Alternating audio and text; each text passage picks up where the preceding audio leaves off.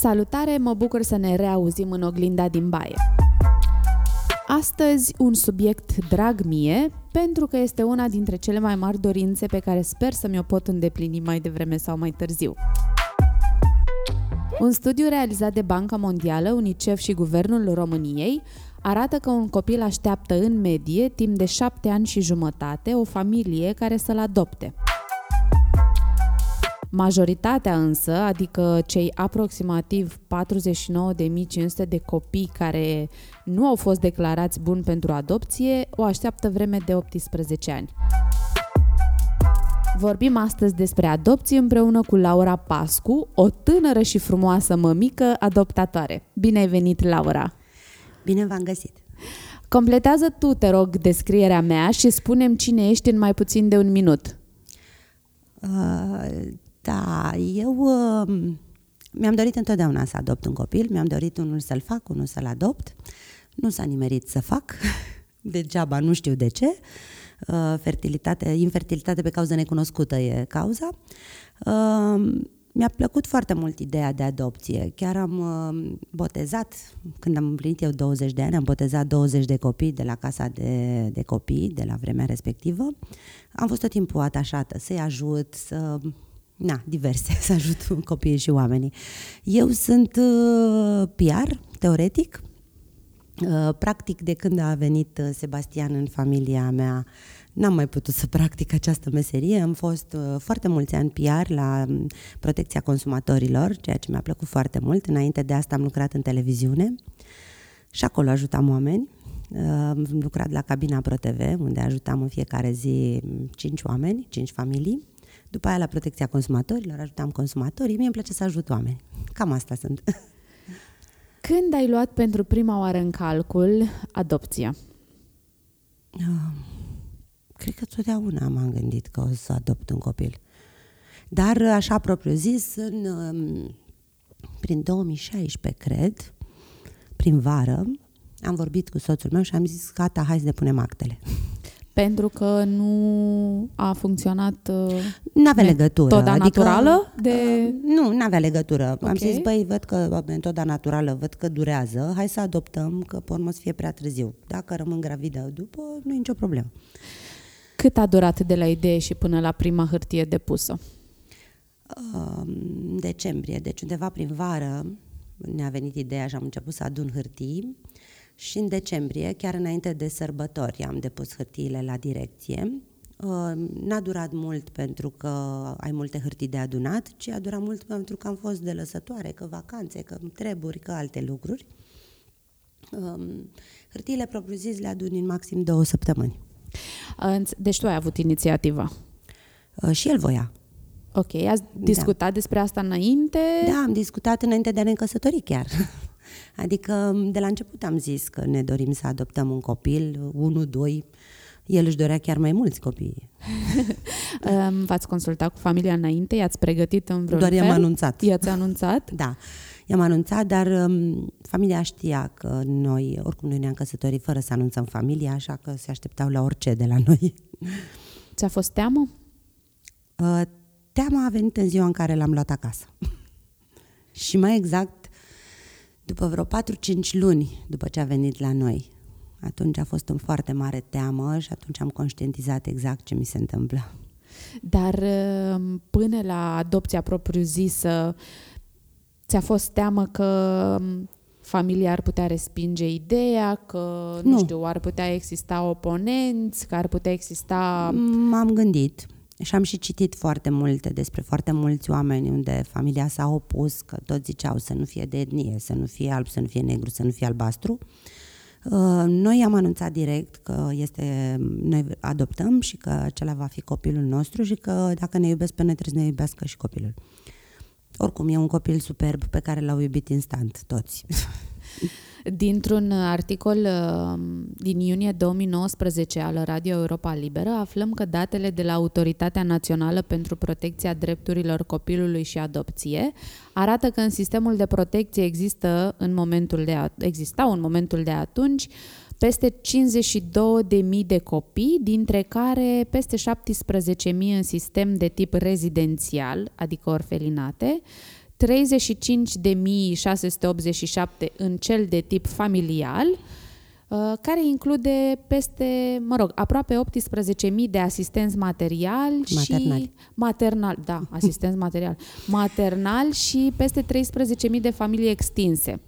Asta în timp ce numărul angajaților din cadrul direcțiilor județene este de peste 32.000 de persoane, dintre care aproape 35% sunt asistenți maternali, Uh, Aproape 39% sunt angajați în serviciile de tip rezidențial. Interesant este faptul că nu funcționează site-ul autorității. Am căutat un uh, raport pe adopții din 2018, ăla era ultimul și nici măcar ăla nu funcționa. Pentru că a fost desfințată oarecum uh, autoritatea asta, a fost introdusă în nu știu ce minister.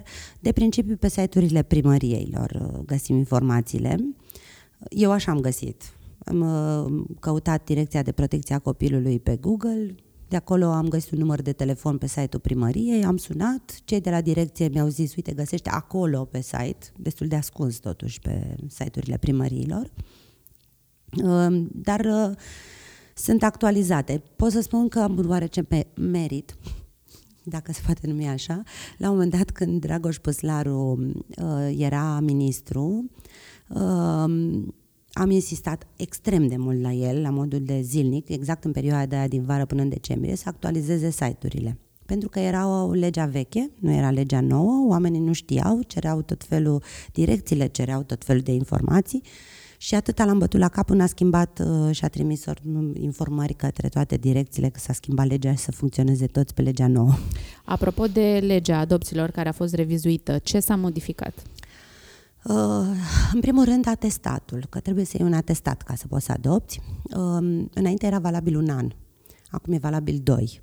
Uh, dat fiind faptul că destul de greu găsești un copil într-un an, uh, e bine că s-a schimbat asta. Apoi a apărut uh, lista de copii greu adoptabili. Adică îți iei uh, atestatul astăzi, iar mâine poți să-ți găsești copilul. Și se scurtează timpul. Depinde acum de fiecare în parte. Și sunt foarte mulți copii buni acolo. Și mulți oameni pe care știu care au adoptat din lista de greu adoptabil. Cam două treimi din copiii declarați adoptabili sunt greu adoptabili și șansele lor să-și găsească o familie scad considerabil.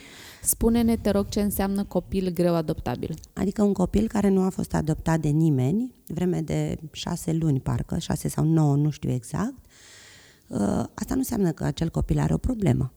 Uh, Șase sau nouă luni din momentul în care a A fost, declarat. adoptabil, Ok, da. da. Asta nu înseamnă că acel copil are o problemă. Um, Sau a fost refuzat de prea multe familii. De exemplu, copilul meu a fost refuzat de opt familii înainte ca eu să-l, ca noi să-l adoptăm. Opt familii, repet. Cunoști motivele pentru care Uh, l-au da. refuzat? și le știu, nu știu despre aceste opt fa- familii, dar știu per general de ce se refuză copii, pentru că oamenii atunci când vor să adopte își fac o listă cum ar vrea să fie copilul. Te întreabă cei de la direcție. Majoritatea îl vor uh, să semene cu ei, să fie de o anumită vârstă, eventual bebeluș, ceea ce nu se poate. Um, să fie blond cu ochi albaștri, să nu aibă etnie, să nu fie nu știu ce, să nu aibă boli cronice. Ei bine, toți copiii au boli cronice, 90% dintre copiii adoptabili au boli cronice. Al meu are strabism, e trecută ca boală cronică. Deci uh, a fost, adopt, uh, a fost refuzat pentru că are o boală cronică și atunci automat nu intra în uh, potrivire cu nimeni având această boală cronică. Dintre m, calitățile care îi fac greu adoptabil, fac parte și frații? Când sunt Da. mai mulți frați Da. și se adoptă împreună, Da, sunt și cu cât ai mai mulți frați, cu atât e mai greu pentru copii, pentru că familia, direcția de fapt merge pe ideea de familie și să nu-i despartă și sunt situații în care sunt și 7, 8, 10 frați. Cine ar dori să adopte atât de mulți copii la atât de multe vârste diferite, este foarte greu și atunci automat uh, aceștia mm, scad ca șanse. Bun, recapitulând, dacă nu s-a identificat nicio familie potrivită pentru adopție într-un termen de 6-9 luni din momentul în care au fost declarați adoptabili, dacă familiile anterioare sau familia anterioară a renunțat la adopție, dacă sunt mai mulți frați care pot fi adoptați doar împreună, dacă sunt probleme de sănătate, Da. dacă are o vârstă prea mare sau dacă este de etnie, copilul acela este greu adoptabil. Sau mai sunt și alte situații uh, gen uh, copil născut din incest, uh, copil cu handicap, uh, copil uh, din mamă minoră. Sunt foarte multe cazuri. A... Și aceștia, la fel, se, se scad, scad șansele pentru copil. Apropo de mă, copil cu handicap, citeam, mă, am avut o perioadă în care m-am documentat foarte mult pe subiect, anul trecut cred că se întâmpla asta. Um, cei care au un handicap declarat să primesc mai mulți bani. Asistentul maternal primește da. mai mulți bani. Și atunci am citit, nu știu dacă este 100% real, dar am citit despre ușurința cu care aceste diagnostice de handicap sunt puse. Și da, despre și tratamentele care însoțesc. Eu am avut parte de o asistentă maternală genială, părerea mea, care în primul rând l-a integrat foarte bine pe copil în familia ei și în al doilea rând, um, deși medicul de familie a spus că acest copil are ADHD, ea a zis că nu are, doar e un copil energic și în momentul în care l-am luat pe Sebastian mi-a dat și lista cu uite astea sunt medicamentele pe care mi le-a recomandat, dar n-am vrut să le dau. Ceea ce a făcut extraordinar de bine. Păstrează legătura cu asistentul maternal? Uh, Copilul are patru ani jumate, el mai puțin, eu. A întrebat de ea? Uh, nu. În prima lună, întreba de fica ei, de fapt, de care era foarte atașat, dar nu. A văzut-o după un an, când i-am făcut slujba de adopție și n-a recunoscut-o. Avea doi ani fără două săptămâni când l-am luat, adică micuț. Cât timp a stat la ea? De la naștere, de la două luni. A fost abandonat în spital, Sebastian. Uh, când naști, nu alegi copilul care vine pe lume. Încă. Încă nu da. poți să-ți setezi nimic. Într-o adopție, practic, tu alegi. E, Eu e o decizie. Dar da. totuși, da. alegi și aș vrea să știu cât de greu a apăsat pe umerii voștri faptul că puteți face o alegere care în viitor s-ar dovedi nepotrivită. Um, nu ne-a interesat asta, pentru că și copilul personal poate să-ți facă probleme sau să apară tot felul de lucruri, să nu fie cel mai bun copil din lume. Uh, nici acum n-am certitudinea că atunci când o să aibă 20 de ani nu o să-mi spună băi, pleacă de aici, cine ești, eu vreau la mama. Care o fi, nu știu. Așa. Uh, nu, n-ai o certitudine, nu m-am gândit la chestia asta. Deci eu m-am gândit doar că uh, voi schimba destinul unui copil și că vreau să-l fac fericit că știu sigur că el mă va face fericită. În momentul ăsta m-a bufnit râsul când mi-ai zis că vrei să vorbim despre adopție, că eu nu mă mai gândisem de mult la asta, am și uitat că l-am adoptat. Adică mi s-a întâmplat și să-i zic când m-a supărat odată, eu te-am făcut, eu te omor. adică nu, nu văd că e un copil adoptat. În plus, toată lumea spune că nici al tău, dacă era, nu-ți semăna atât și nu fizic. Nu mă gândesc la chestia asta, că, decât că i-am schimbat destinul, într-adevăr. Dar dacă ne întoarcem uh, în trecut, la momentul uh, acela, te-ai gândit sau te-ai temut vreun moment că nu vei putea învăța să iubești copilul pe care îl adopți? M-am gândit înainte să-l cunosc la alți copii pe care aș fi putut să-i văd. Uh, mai ales că am luat din lista de greu adoptabile, am ales un copil pe care am fost să-l vedem. Uh, și nu știu, n-a fost chimie, n-a fost... Am văzut un copil atunci, am zis, nu e copilul meu ăsta. Um, nu îi se spune copilului, vezi că vin uh, părinții. Sunt niște prieteni de familie și atât. Um, și atunci m-am temut, am zis, dacă nu o să întâlnesc copilul meu, dacă nu o să, nu știu, tot felul de întrebări au fost, dacă nu voi reuși să-l iubesc. În secunda în care l-am văzut pe Sebastian, am uitat tot. Deci l-am iubit instant. Iar el, după jumătate de oră, i-a spus soțului meu, tată. Nu știu, am senzația că spunea tată la toți bărbații, nu are legătură, dar ideea e că momentul în sine a fost cumva știu că atunci când decizi să consulți lista copiilor greu adoptabili... Groaznic este, crede-mă. Te duci, eu din ce am citit, uh, acum parcă am văzut că se poate face online, dar din online. ce, ok, din ce am da. citit eu, la momentul ăla abia fusese introdusă, te duceai, îți făceai o programare da. la direcție, că era un singur calculator și nu puteau să vadă mai multe Depinde familii de în același județ. timp. Da? N-ai voie, da, să vadă mai multe familii. Și vedeai un catalog în care ei au notate toate informațiile personale acolo și puteai să salvezi, să blochezi 2-3 copii până când te hotărăști. Și asta mi se Eh, pare Bine, așa trebuia un să te fel de... hotărăști în 24 de ore. Dar, uh, da, e groaznic, crede-mă. Deci, am fost o singură dată, am fost acolo, de-am ales acest copil. Bine, noi alesesem vreo 30. Dar uh, asistenta socială ne-a zis, stai așa, nu chiar pe toți. Nu puteam oricum să blocăm. uh, Mai, mi se pare că doar unul singur poți bloca, nu mai mulți. Uh, pe noi ne-a programat destul de repede la sectorul 3. Știu că sunt uh, și în paralel cu noi mai erau familie la un alt calculator. Adică depinde de direcție foarte mult. Um, da, dar e groaznic să vezi acolo sute de copii, că sunt sute de copii, uh, dai uh, filtre de căutare de pe, ju- pe județ, pe sex, pe etnie, pe de toate. De ce ca la piață, ca la shopping online? Mi s-a părut horror. Am ales acel copil care nici nu Pielea de a găină. fost ce trebuie, cred că și din cauza asta, pentru că nu am fost de acord deloc cu sistemul ăsta. Asta am simțit și eu și soțul meu, dar în același timp știm foarte mulți oameni care și-au găsit copii acolo. Funcționează. Da, funcționează. Dar e, eu shopping online, asta vedeam. A fost groaznic, deci am plecat plângând de acolo. Ai avut emoții când, te, când vă duceați spre... A fost când ne-am dus spre el sau spre lista de spre copii? lista de... Spre listă n-am avut emoții când mă duceam spre, dar când am văzut programul, atunci m-a, m-a luat foarte tare și am zis, am plecat plângând de acolo, adică nu eram ce trebuie și n-am fost ceva timp. Uh, După aia tot urma să ne ducem să mai vedem o dată lista, când ni s-a spus de la început că m, mai devreme de un an nu o să ne găsească copilul și tot amânam, că nu-mi plăcea ideea să văd lista, numai că am avut foarte mare noroc și ne-au sunat după trei luni de la ase- atestat. Adică m, ne-au găsit copilul foarte repede. V-ați schițat uh, înainte o listă despre cum ți-ar plăcea Da, te să întreabă, fie? te întreabă asistentul um, social că aici e o problemă pentru, și aici aș putea să dau un sfat celor care adoptă. Ei trec foarte multe criterii. Cu cât mai multe criterii treci, cu atât mai greu îți vei, vei găsi copilul.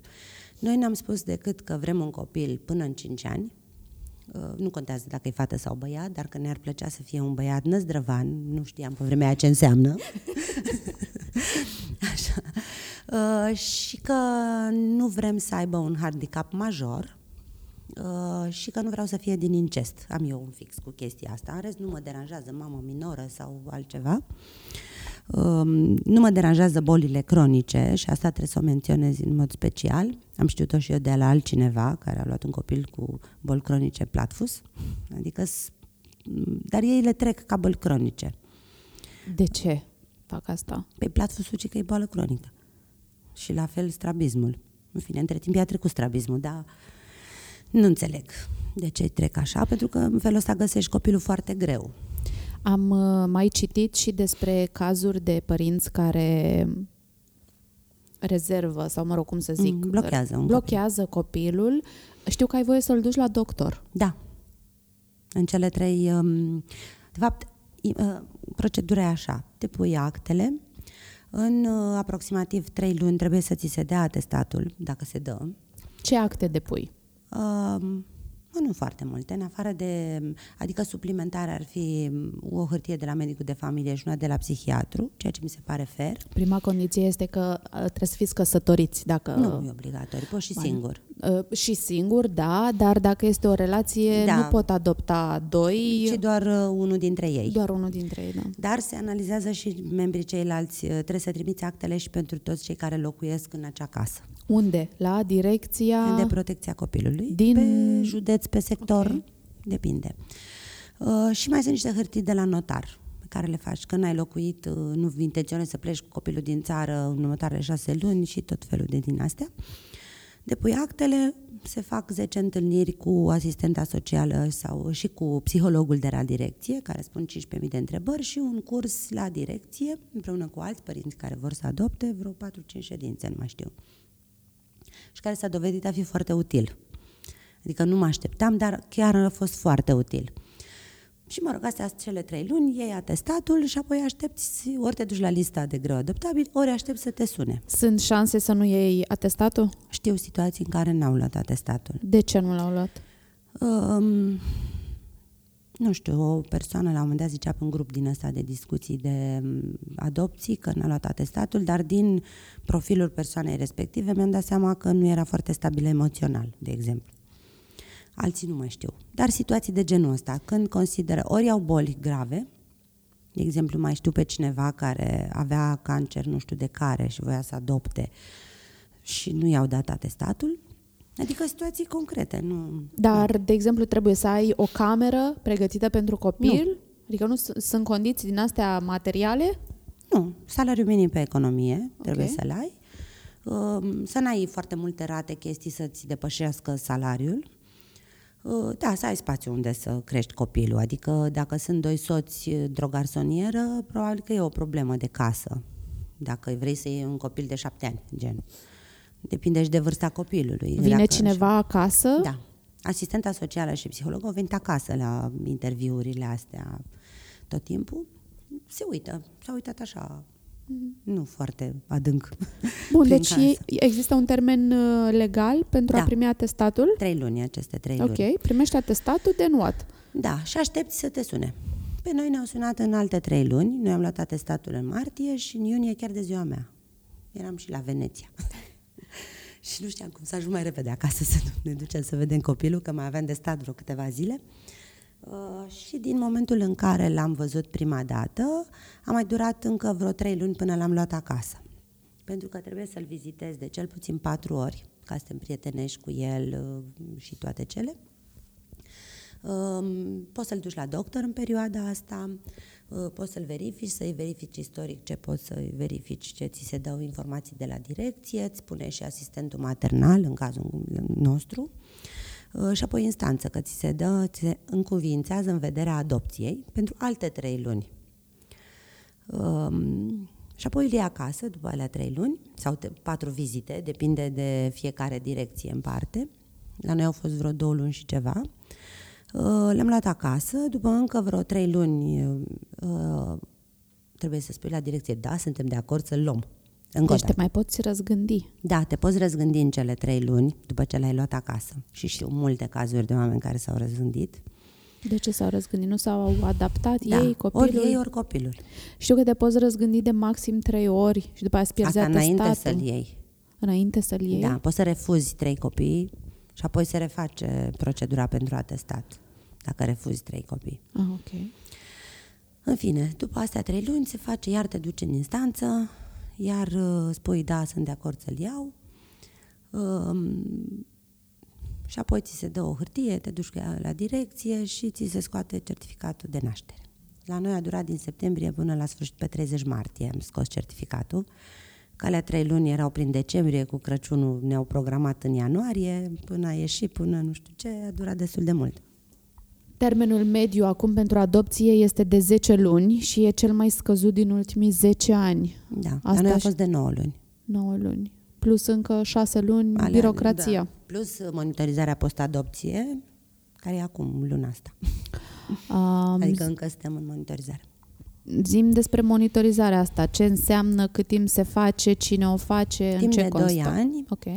Uh, din momentul în care a ieșit certificatul de naștere, deci nu de când l-ai luat acasă, deci la noi a fost vreo 2 ani jumate, um, asistenta socială vine acasă în vizită, uh, copilul o bagă în seamă sau nu.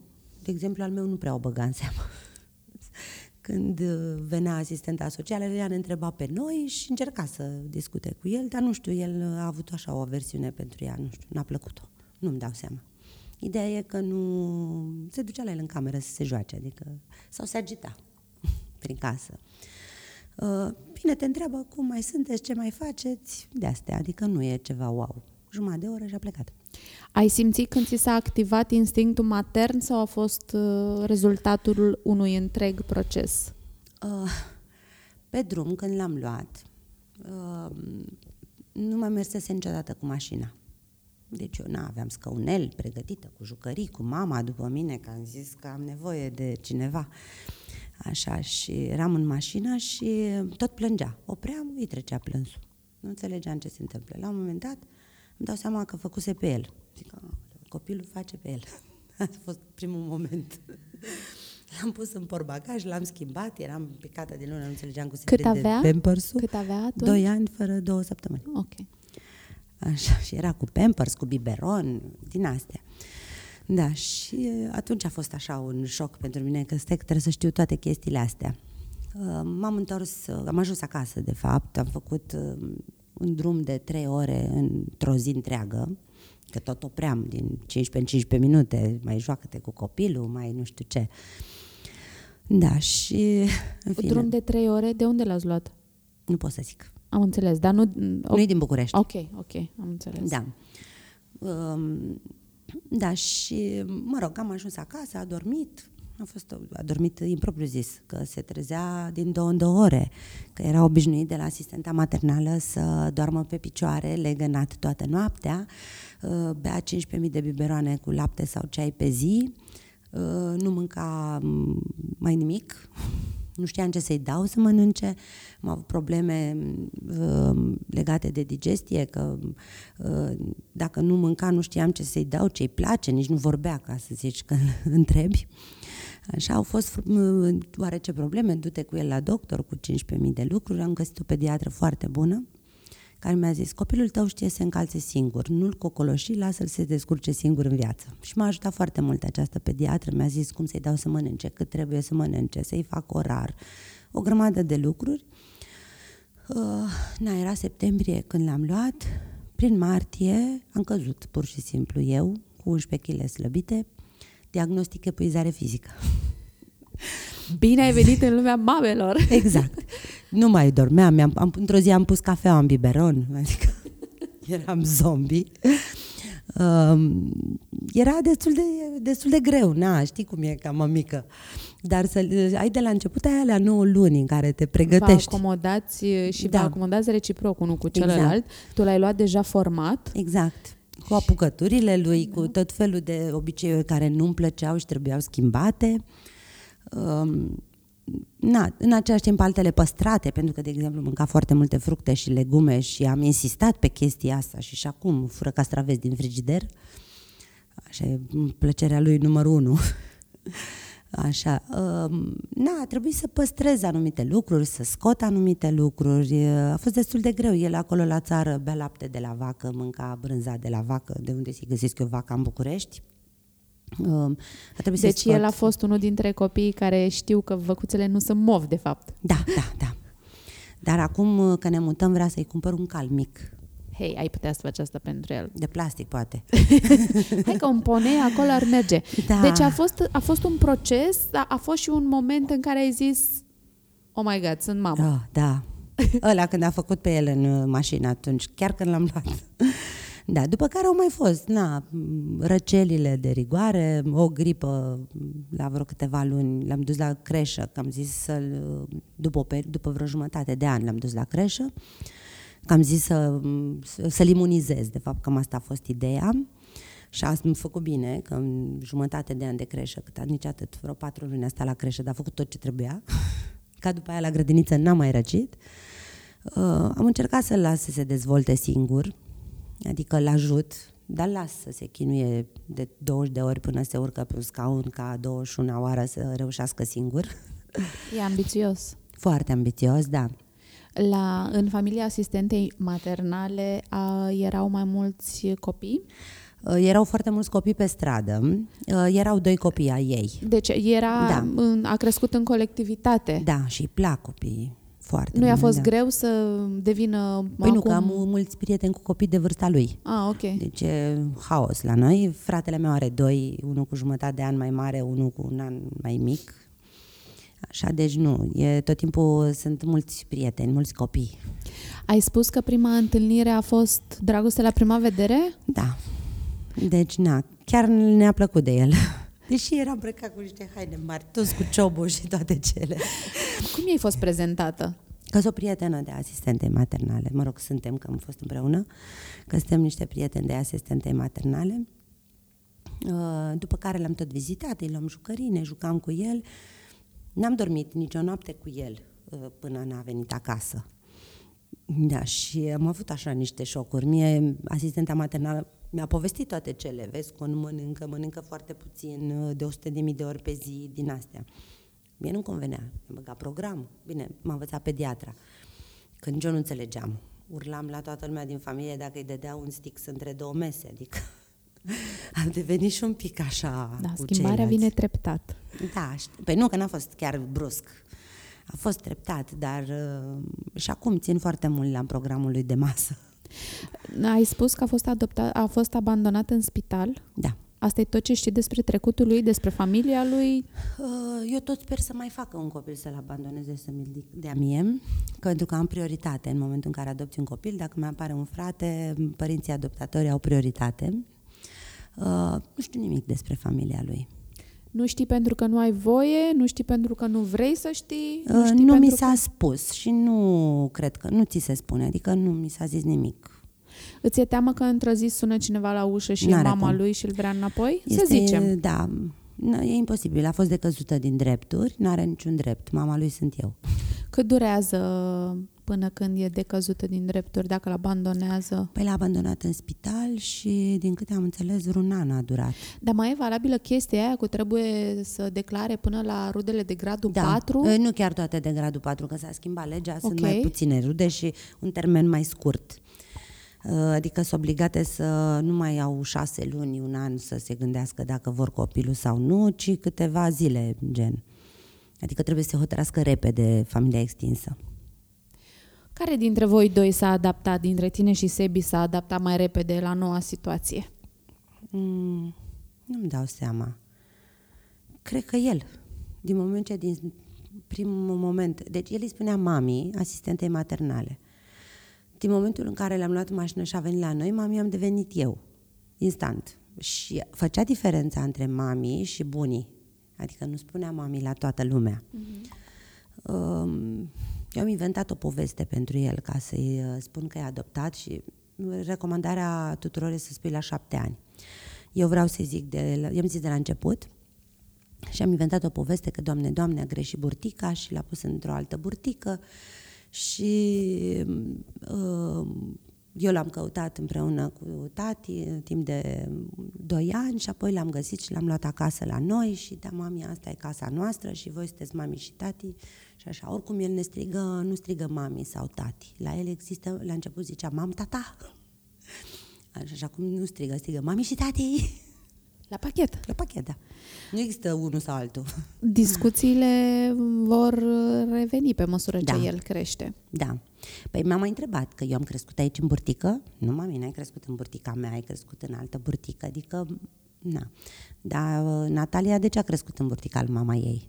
Adică sunt Ai știut, de deja. la, ai știut de la început că vrei să-i spui Da, rapid da. că e adoptat? Deci nici nu s-a pus problema să nu-i spun.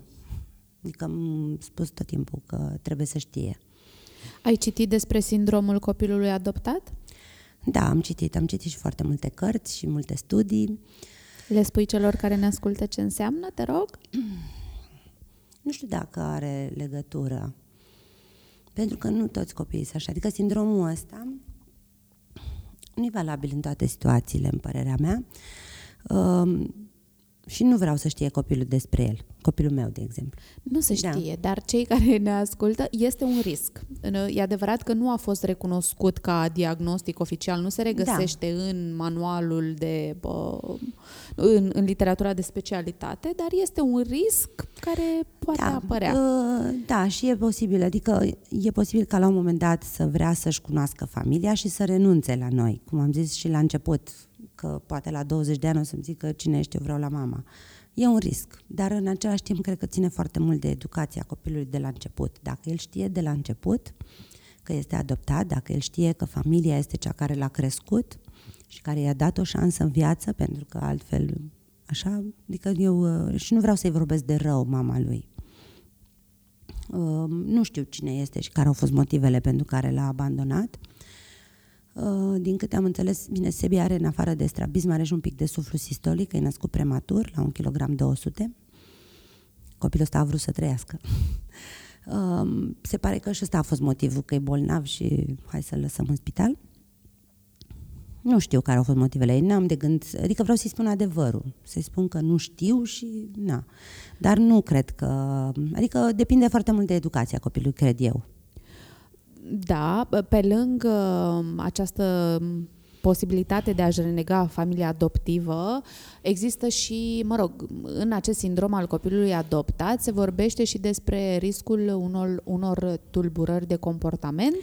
Da, Mm, da, sunt și tulburările de comportament. Adică se poate ajunge, nu știu, la furt, la... Uh, da, iar ține de educație. Cunosc o familie care are un uh, copil uh, adoptat, care copil, nu știu, prin clasa 7, 8, 9, mi sper că e chiar la liceu acum, și a bătut o profesoară uh, în clasă, adică... Familia, Acte de violență. Da, da. violență și... Um, Uh, știu situații de genul ăsta, mai știu o tipă de 30 de ani care a aflat la 30 de ani de la soțul ei că e adoptată, care soțul ei știa că ea e adoptată. Și nu toată lumea știa. Toată lumea știa, ea nu știa. Și a divorțat. Adică și s-a rupt de toată familia. Deci e un șoc să afli așa târziu. De-aia trebuie să afli de vreme, de-aia trebuie să-i spui și să-i bagi în cap că violența nu e o soluție și toate cele. Adică na, asta cred. Uh, acest copil de care vorbesc, care și-a bătut profesoara, um, a fost un copil foarte liber. I s-a făcut toate poftele și a fost foarte liber și lăsat să facă ce vrea.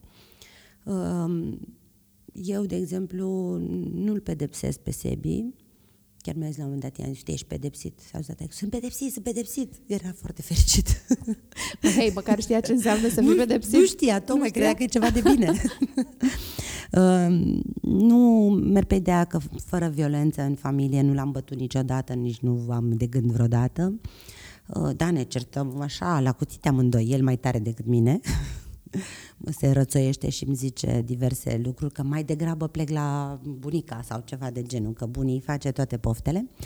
Uh, sunt de acord să răsfeți copilul și toate cele, dar să aibă o limită. Adică și să înțeleagă, să știu de el tot timpul. Îl las să joace, să facă ce vrea el, dar să-l văd. Deci nu prea ți-e teamă că te va respinge la un moment dat pe motiv mm-hmm. de nu ești mama mea? Nu cred. Nu. Îl văd cum mă iubește, cum îl iubesc, adică nu cred. România și-a asumat ca până în 2020 să închidă marile centre de plasament. Foarte bine. Unde se petrec și cele mai multe abuzuri, dar din 2014 până anul trecut, potrivit informațiilor uh, de la Radio Europa Liberă, au fost închise doar 11 din 166 de case de copii. Da, pentru că e foarte greu să pregătești asistenții maternali. Sunt foarte multe cazuri de abuzuri și la asistenții maternali. În același timp, pot să spun că sunt sate multe în România unde nu au ce face, sunt sate de la munte și trei sferturi din femeile din satele alea sunt asistenți maternali, ca satul de unde le-am luat pe Sebi. Adică acolo erau, pe strada aia cel puțin, erau șase asistente maternale. Întotdeauna m-am uh, întrebat ce simte o asistentă maternală. Plânge săraca. Plânge. Se atașează de copii. Da. Ce înseamnă din punct de vedere financiar? Pentru ea? Uh, pentru ea și pentru familia adoptatoare. Pentru asistenta maternală, na, și primește un salariu, primește și niște bani pentru care trebuie să aducă justificare că a cumpărat copilului ceva.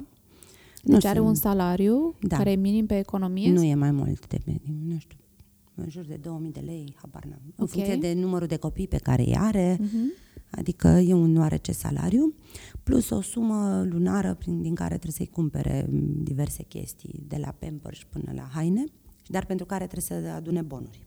Okay. Um, iar pentru familia adoptatoare, știu că mi s-au dat la ieșirea din sistem a lui un premiu gen de vreo 19, 1900 de lei. Uh, bani să cumpăr uh, haine și ce de pornit în viața copilului. Mă rog, ca sumă... Hei, 1900 de lei! Așa, uh, nu contează. După care, timp de un an, pentru că era copilul peste 2 ani, deci prim, poți să primești indemnizație până în 2 ani, cea clasică, dar peste 2 ani primești o sumă de 1700 de lei pe lună, indiferent de salariul pe care îl ai. Pentru cât timp? Un an. Și ai dreptul la concediu? Da, concediu de acomodare, pe care îl poate lua mama sau tatăl. Cât e concediu Tot un an. Da, eu am intrat în concediu de acomodare un an, timp în care am luat acest salariu de 1700 de lei.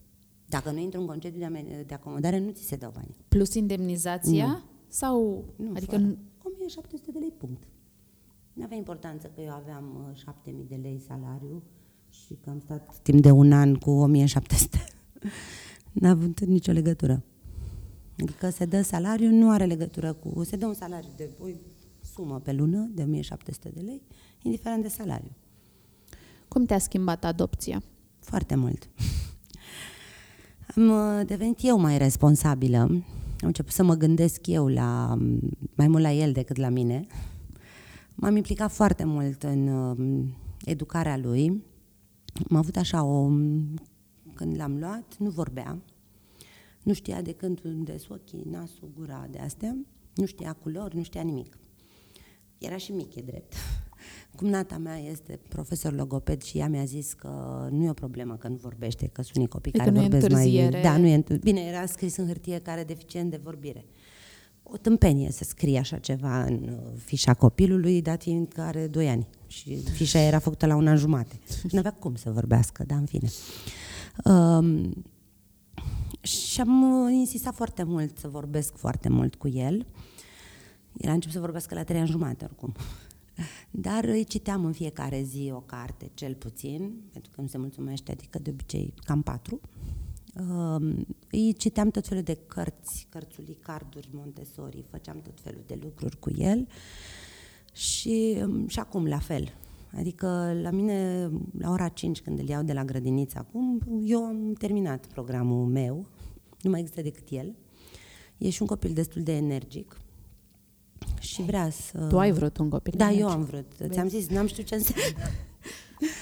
Așa, dar uh, uh, vrea în fiecare zi să colorăm, să pictăm, să construim, să facem ceva, să citim. Mai nou îmi spune el mie povești, uh, îmi citește mai exact, după cărțile pe care i le-am citit până acum. Care e povestea lui preferată? Eu, cum au uh, lovit un asteroid pământul și au murit dinozaurii, asta îmi spune de vreo câteva zile încoace și mai e unul cu o purceluță care spune nu. E vorba de o purceluță care nu trebuie să plece cu străinii, e o poveste terapeutică chiar, dar m-am nebunit cu aceste două povești. Îi plac foarte mult nu atât poveștile cât cărțile cu informații. Deci ne-am certat într-o zi, vorbeam despre sistemul solar și eu îi povesteam de Mercur și el, nu, mami, Mercur nu e planetă. Dar ce e? E un met- metal lichid care trăiește în termometre. What? trăiește în termometre. Da, acum a început să folosească tot felul de cuvinte, nu mai îmbrăcat corespunzător. Uh, Da, și ipotetic, cât are el acum? patru jumate. Mulți înainte. Mă copiază foarte mult și mi-am dat seama, eu spun corespunzător, eu spun ipotetic, foarte multe cuvinte pe care le folosesc eu, le folosește și el. Copiază foarte mult. Nu-i plac pistoalele. Deci are, are un singur pistol cu care nu se joacă și mă bucură chestia asta, că nu-i plac jocurile violente. Uh, M-au acuzat foarte mulți că l-am lăsat cu tableta, dar foarte controlat să se uite doar la ce vreau eu. Um, și, mă rog, nu se uită foarte mult la tabletă. Deci nu e, pentru că l-am lăsat și i-am dat voie. Eu sunt unul dintre părinții care militează pentru uh, uzul tehnologiei în educația copiilor. Eu m-am trezit cu Mara vorbind limbi străine prin casă. Indiană, Ce, nu? De indiană, da. E cinist Da. tinduri, cinistunduri, așa. Uh, Ideea este că ei uh, așa învață. Da, Noi, exact. pe vremea noastră, păi nici eu nu i-am învățam... zis că e termo- mercurul metal lichid, Da, a văzut da. în fixichi. Noi învățam, am învățat care sunt animalele după cărțuliile alea cartonate și aveam poză cu vacă, Da. poză cu calul. Copiii ăștia au acces la informație de calitate și aici intervine de fapt rolul nostru la a controla cât stă pe tabletă sau pe Da, telefon. și la ce se uită. La ce se uită? De exemplu, noi avem, uh, noi con- avem parental control pe telefonul Marei, nu poate să acceseze nicio aplicație fără ok din partea noastră, îi putem da timp de la 15 minute la o oră sau deloc, nu-și descarcă nimic fără ca noi să ne dăm acordul și vedem în timp real cât timp a petrecut. Da. Și controlăm Păi și- ce, ce site-uri accesează și ce conținut. A început și Sebi pe tabletă, pe YouTube Kids, să a descoperit singur că poate să vorbească cu YouTube și să-i găsească lucruri. Și căuta cum să nu mă duc la grădiniță. da, adică uh, a descoperit asta, a descoperit Siri. Oh, da.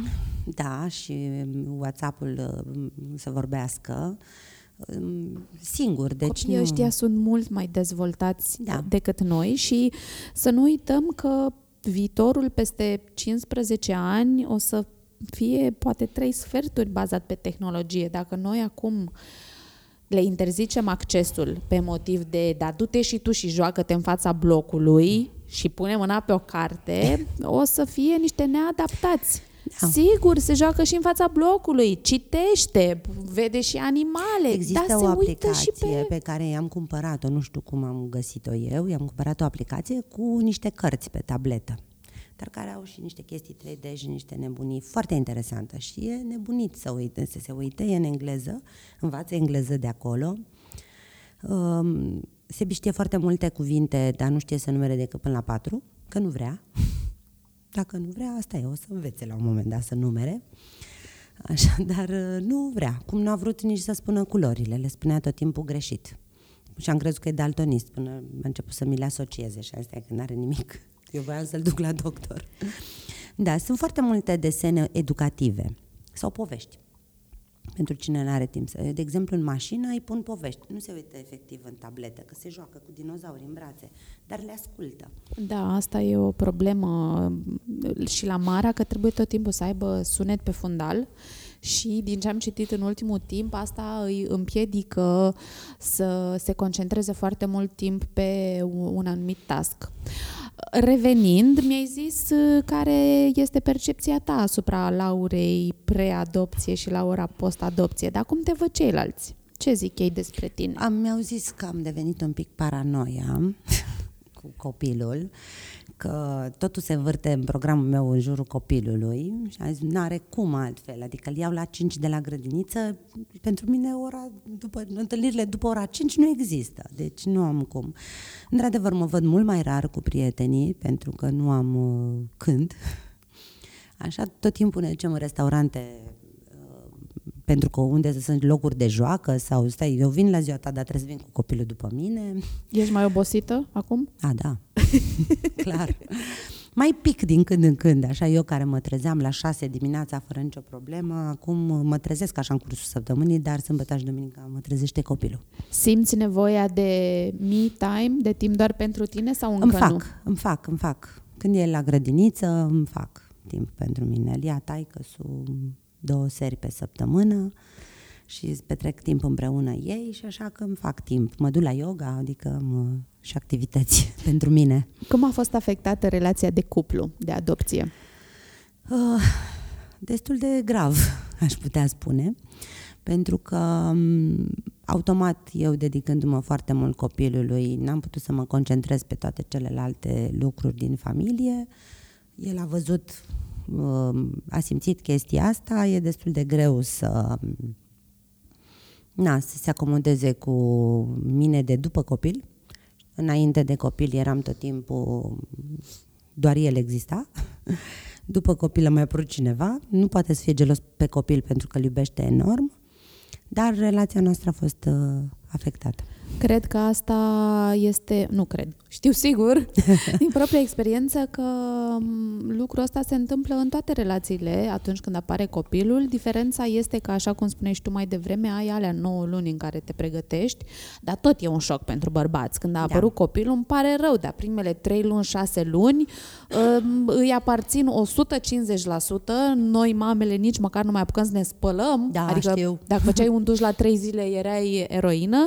A, da? Nu Am mai... crezut că doar eu nu, mă nu, simțeam ce jegoasă. ai? Deci după trei zile și când mă duceam la duș, îl țin minte și acum îl luam pe Marcu în scoică și îl puneam uh, lângă mine, în baie. Um, și e foarte dificil, adică chiar este o provocare pentru orice relație să reziste la apariția unui copil, dar nu este imposibil, oricum ușor nu este. Ce a fost pentru tine cel mai dificil uh, lucru în acest proces al adopției? Uh, Nu știu, mie mi s-a părut că a mers atât de ușor adopția asta. Măi, ce vitează ești tu acum, la final? Deci, nu știu, uh, eu am văzut numai partea bună, toată lumea. Deci, știu, mi-e rușine să spun că mi-a fost atât de ușor și că m-am simțit fericită în orice moment al uh, acestui proces de adopție. Pentru că știu foarte mulți oameni, vai cât am alergat după acte, vai cât am stat și am așteptat, vai ce emoții, vai ce de... N-am avut nicio greață. Deci la mine a cursat totul atât de firesc, Adică, nu știu, ți-am zis, mi-e rușine să recunosc chestia asta. Pentru că știu că sunt foarte multe cazuri unde au fost probleme, piedici, până, a, vai, ce mult mi-a luat, până am adoptat, până am găsit copilul, până l-am adus acasă. Nu văd nimic grav în faptul că am făcut 12 uh, ore în loc de 3 pe drum. da, ok, ne-am oprit la 15 minute, ne jucam. Nu, eu sunt și foarte prea pozitivă, cred. nu-mi dau seama de ce n-am văzut partea grea. Partea foarte grea mi s-a părut momentul ăla când eu am căzut pur și simplu. M-a luat salvarea, din astea am sunat soțul, sunt la spital, sau mai exact sunt în salvare, l-am sunat. Diagnostic, epuizare fizică, niște amețeli îngrozitoare. Sau burnout, că e la modul. Da, a fost, da. Așa, ăla a fost un moment foarte dificil pentru mine, în care mi-am dat seama că e nevoie și de mine. Și atunci am convenit cu el că, uite, știi, nu pot să mă ocup integral de tot, adică copil non-stop, creșă, ok, când e la creșă eu munceam și făceam alte lucruri, nu aveam nici măcar 5 minute pentru mine și atunci am decis împreună să am um, un timp pentru mine, ceva de genul miercurea nu lucrez, nu știu, din asta și să mă uit la filme, mă la coafor, să stau cu ochii pe pereți și mi-am rezervat de atunci, ăla a fost un moment decisiv în povestea cu copilul, în care mi-am dat seama că știi cum zic în avion, puneți întâi ție masca da. și apoi copilului? Da. Ca un copil, copil să fie fericit, trebuie să-mi pun eu prima masca. Eu trebuie să fiu fericită. Dacă eu sunt fericită, copilul meu va fi fericit. Și atunci am mers pe ideea asta. Atunci s-a schimbat un pic ceva. Nu mai fost am un copil și atât, ci trebuie să fiu fericită pentru copilul meu. Ăla a fost, cred, momentul în care, nu știu, n-a fost dificil neapărat, dar deși da, eram căzută. Trebuia să găsești un moment dificil, că te-am da. întrebat eu și dacă tot Da, păi am stat găsești... și am răscolit. da, ăla a fost și am mai fost odată înainte de chestia asta, din cauza faptului că am slăbit și eram obosită. Uh, am amețit foarte tare și el voia să-l legăn pe picioare și eu eram amețită și legănam și am amețit și atât de tare încât uh, soțul era în camera cealaltă, că eu culcam copilul de seară și cred că el a dormise dincolo, nu mai știu, și am strigat la el, m-am speriat. Foarte tare m-am speriat atunci și, mă rog, a venit, dar s-a speriat copilul foarte tare când a văzut că nu sunt eu ok și că am căzut când m-am ridicat din pat, că nu vedeam pur și simplu. Și atunci m-am temut un pic pentru el că nu trebuie să mă vadă așa. Și a doua, după vreo două zile m-a luat salvarea, dar mă rog, au fost legate. Um, nu mi-amintesc dacă ți-am zis să te gândești la o întrebare pentru mine. Mi-ai zis. Ți-am zis? Mamă, ce tare sunt! De obicei uit. da, m-am gândit și am zis că, na, tu ai doi copii, vârste diferite, Um, și tot e nebunia asta acum cu coronavirusul. Cum îi protejezi pe ei de paranoia coronavirus? Mai, de uh, paranoia, nu de virus. Uh, eu um, sunt anxioasă, foarte. Um, anxietate generalizată care s-a dezvoltat după operație și lupt cu mine, adică e o luptă conștientă să nu fiu paranoică și acum Marc și Mara sunt acasă, deși carantina impusă, sau mă rog, sistarea cursurilor școlare începe de mâine, pentru că noi înregistrăm interviul ăsta astăzi, marți 10 uh, martie, și sunt acasă. Dar ce mă panichează un pic mai tare decât virusul în sine este o eventuală criză la nivel mondial, nu știu, o criză de medicamente, o criză a sistemului de sănătate, o criză a locurilor de muncă. Mi se pare că virusul ăsta sau amenințarea acestui virus este doar un factor declanșator și cum eu sunt genul care vede drobul de sare de pe uh, dulap, mă gândesc mai departe, știi, hai că virusul, virus, pana mea, asta e, știi? Plus că, mă rog, 70% dintre cei infectați nu au simptome, nu știu, trebuie să ai niște factori de risc ca să se agraveze și așa mai departe. Mă sperie puțin că Mara este la o vârstă mai mică, are imunitate scăzută și are istoric de pneumonie. A făcut 3 sau 4 pneumonii până acum. Deci, cumva, la ea sunt mai atentă. Și ți-am zis, încerc să nu fiu paranoică. Dar nu e, nu e ușor, adică nu e ușor. Înainte să ne vedem, am fost la terapie și am discutat fix despre chestia asta. Băi, trebuie să nu fiu paranoică dar nu e ușor. Ei, și eu sunt un pic paranoic, adică e normal să fii un pic de paranoia când vezi ce se întâmplă în jur, cred eu. Da, plus că, în tot, mă rog, da. din momentul în care devii mamă, nu mai e despre tine, e despre ei, totul. Da, și eu m-am gândit la asta, că au mai fost situații în uh, viață când, ba, de sfârșitul lumii, ba, nu știu ce, tot timpul râdeam, ziceam, e, asta e mort. Exact. Nu mă păs- E prima dată și prima criză cumva de când a apărut copilul, reală. o amenințare și nu mă gândesc decât la el. Da, exact. Chiar dacă e vorba despre moartea ta ca mamă, uh, nu te gândești că, băi, mor eu. Te gândești la ce o să facă el după ce mor eu. Da. Știi?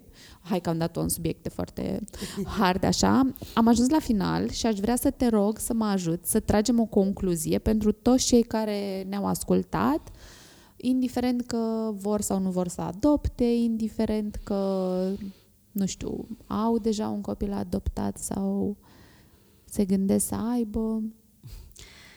Că, nu știu, eu am un principiu de viață.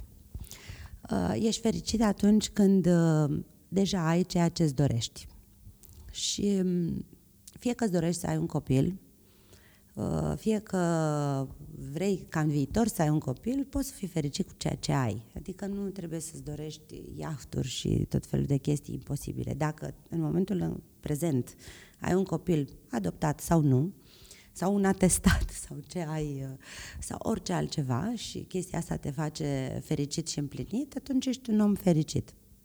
Eu în momentul ăsta mă consider o persoană fericită pentru că am un copil am o casă unde trebuie să pun gazon. am pus pe 2 metri pătrați din cei 300.